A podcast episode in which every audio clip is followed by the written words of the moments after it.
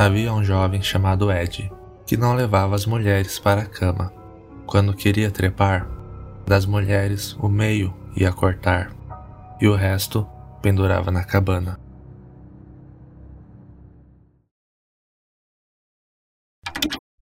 Em novembro de 1957, os habitantes do vilarejo rural de Plainfield viveram um dos piores invernos. Talvez as gerações seguintes dos moradores ainda falem sobre os solos congelados, as rajadas de ventos cortantes e as terríveis chuvas. Mas nesse tempo, um outro acontecimento também é lembrado até os dias atuais, e que fez com que Plainfield fosse parar em vários jornais dos Estados Unidos. Os moradores ainda se lembram, mas como o inverno, o assunto dos jornais não é uma lembrança nada boa. Em 1957, a polícia identificou Ed Gein como um dos mais terríveis assassinos em série já nascidos no país. Edward Theodore Gein nasceu em Lacrosse no ano de 1906. Seu pai, George Gein, foi dono de uma venda por um tempo e depois se mudou com a família para a fazenda em Plainfield. Ed também tinha um irmão mais velho, chamado Henry, e sua mãe, Augusta Gein, uma mulher religiosa que sempre rezava para que seus filhos ficassem a salvos das imoralidades do mundo, odiava o marido, pois ele era um alcoólatra e nunca parava em um emprego, mas não se separava dele por conta das crenças religiosas de que uma família deve ser unida a vida toda. Augusta também julgava as outras mulheres, dizendo que eram naturalmente promíscuas, exceto ela, é claro. Ela também lia a Bíblia para os filhos, principalmente os versículos do Antigo Testamento sobre morte, assassinatos e retribuição divina. Augusta dizia que tudo o que existia fora da fazenda era pecado. Os moradores rurais de Plainfield eram todos tementes a Deus, mas já julgavam Ed Gein como louco antes mesmo dele ficar conhecido pelos jornais. Ele estava sempre perambulando pela fazenda, falava bastante sobre crimes e tinha uma obsessão por anatomia, principalmente quando a imprensa divulgou o primeiro caso de operação de mudança de sexo de Christine Jorgensen. Ele também gostava de ler obituários de jornais e escolhia qual defunto era o mais parecido com sua mãe. Depois disso, ia até o cemitério com um amigo chamado Gus e exumava corpos femininos para poder estudá-los.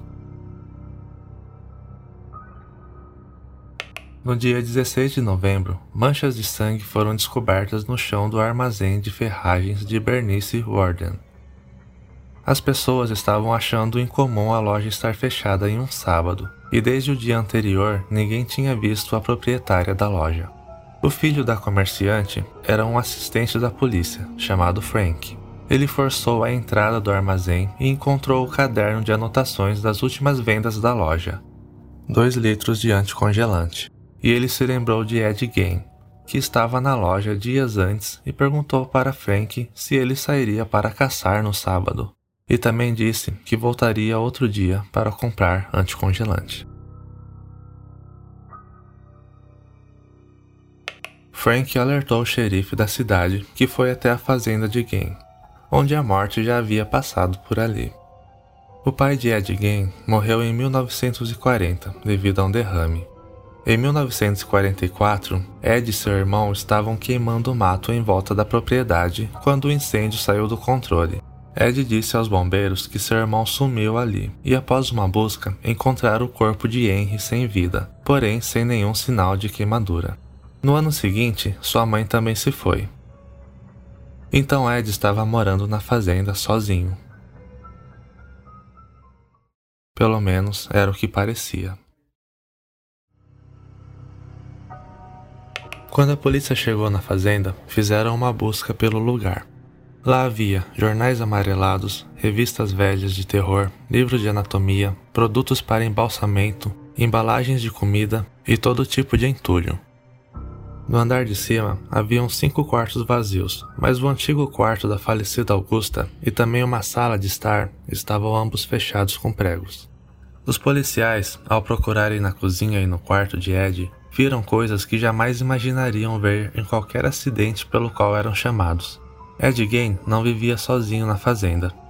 Eles encontraram um par de tíbia, 2 pares de lábios humanos pendurados em um cordão, alguns narizes na mesa da cozinha, uma bolsa e braceletes feitos com pele humana, cadeiras com estofado feito de carne, 10 crânios organizados em uma fileira, um tambor feito de couro de pele humana, uma vasilha de sopa, que era a parte de cima de um crânio humano, peles de rosto descarnadas de mulheres ainda com maquiagem pregadas na parede, mais rostos guardados em sacos plásticos, cabeças de mulheres cortadas na parte de cima das sobrancelhas, um par de calças feitos de pele humana, um cinto feito com mamilos e um abajur feito de rosto. Na estufa ao lado da casa, a polícia identificou o que um dia foi Bernice Worden. Ela estava nua e foi estripada. A cabeça fora arrancada e o corpo estava pendurado pelos calcanhares. Em uma panela na cozinha ao lado, havia um coração boiando na água e na geladeira vários órgãos humanos cuidadosamente organizados e embalados. Eu não tive nada a ver com isso, só soube da história quando estava jantando, disse Ed Gein quando Frank o localizou e o prendeu, depois de confrontá-lo sobre o corpo de sua mãe achado na fazenda.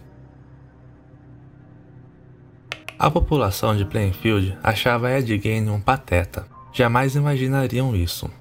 Ed fazia tarefas e até cuidava dos filhos dos moradores. Era uma pessoa que estava sempre sorrindo. E até então ninguém tinha levado a sério os murmúrios de um biruta desajustado sobre sua coleção de cabeças. Por mais que Ed sempre falava sobre os casos de crimes e de desaparecimentos de mulheres que nunca foram resolvidos. Depois que foi preso, Ed passou por um detector de mentiras e fez exames em um hospital psiquiátrico, sempre fazendo indagações monótonas e inaudíveis para seus acusadores. Admitiu apenas 2 assassinatos, dizendo que estava grogue. Quando questionado, sempre falava que gostava de desmontar as coisas para ver como funcionava. Ainda disse para a polícia que foi a cerca de 40 cemitérios exumar corpos em um estado atordoado.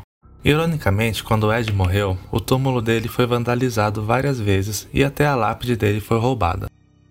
Ed Gein era uma pessoa gentil e simples, mas enquanto seus vizinhos dormiam, estudavam a Bíblia, faziam amor ou se aborreciam com as contas, ele vagava por sua fazenda, carregando pele, rostos e órgãos de corpos de mulheres recém-exumados. Gein também disse que ele e seu amigo Gus enterravam os ossos e queimavam as partes menos interessantes dos corpos. Quando os moradores leram as notícias nos jornais, havia uma informação em que Ed dizia "Eu nunca atirei em um cervo", tentando alegar sua inocência, talvez. Imagine como os vizinhos estremeceram ao ler essa notícia, os mesmos vizinhos que sempre recebiam carne de cervo de presente de Ed. 2 anos antes de Ed ser preso, ele fizera sua primeira vítima, uma mulher de 51 anos chamada Mary Hogan. Atirou nela com um rifle e carregou o corpo com um trenó para sua cozinha de verão. Além de Mary e Bernice, a polícia acreditava que o açougueiro louco, como ficou conhecido pelos jornais, fizera pelo menos mais 10 vítimas. Os jornais e a imprensa invadiram Plainfield de uma forma tão intensa. Carros vinham de longe cheios de pessoas curiosas para fotografar e apedrejar o que ficou conhecido como a Casa da Morte. Os moradores do lugar sempre evitavam esses visitantes e se fechavam sempre que alguém perguntava sobre Ed. Por mais que as atrocidades de Ed Gein tenham sido um tanto quanto bem chocante, as pessoas não podiam evitar as piadas de mau gosto. Piadas como eram chamados os parentes de Ed Gein, deliciosos. Uma outra piada era por que não conseguiam manter Ed Gein preso, porque ele desenhava uma mulher na parede e abria caminho à dentada. Até os bêbados da cidade, ao pedirem uma cerveja no bar, falavam "corta no colarinho" e "pendura". No tempo em que foi preso, Ed Gein foi diagnosticado como mentalmente incapacitado, então não poderia ser julgado e condenado por um crime. Ele ficou internado em um hospital até ter condições de ir a julgamento, o que aconteceu 10 anos depois, onde foi condenado por assassinato, mas como foi considerado louco também, Ed Gein passou o resto da sua vida em um hospital psiquiátrico, onde morreu no ano de 1984.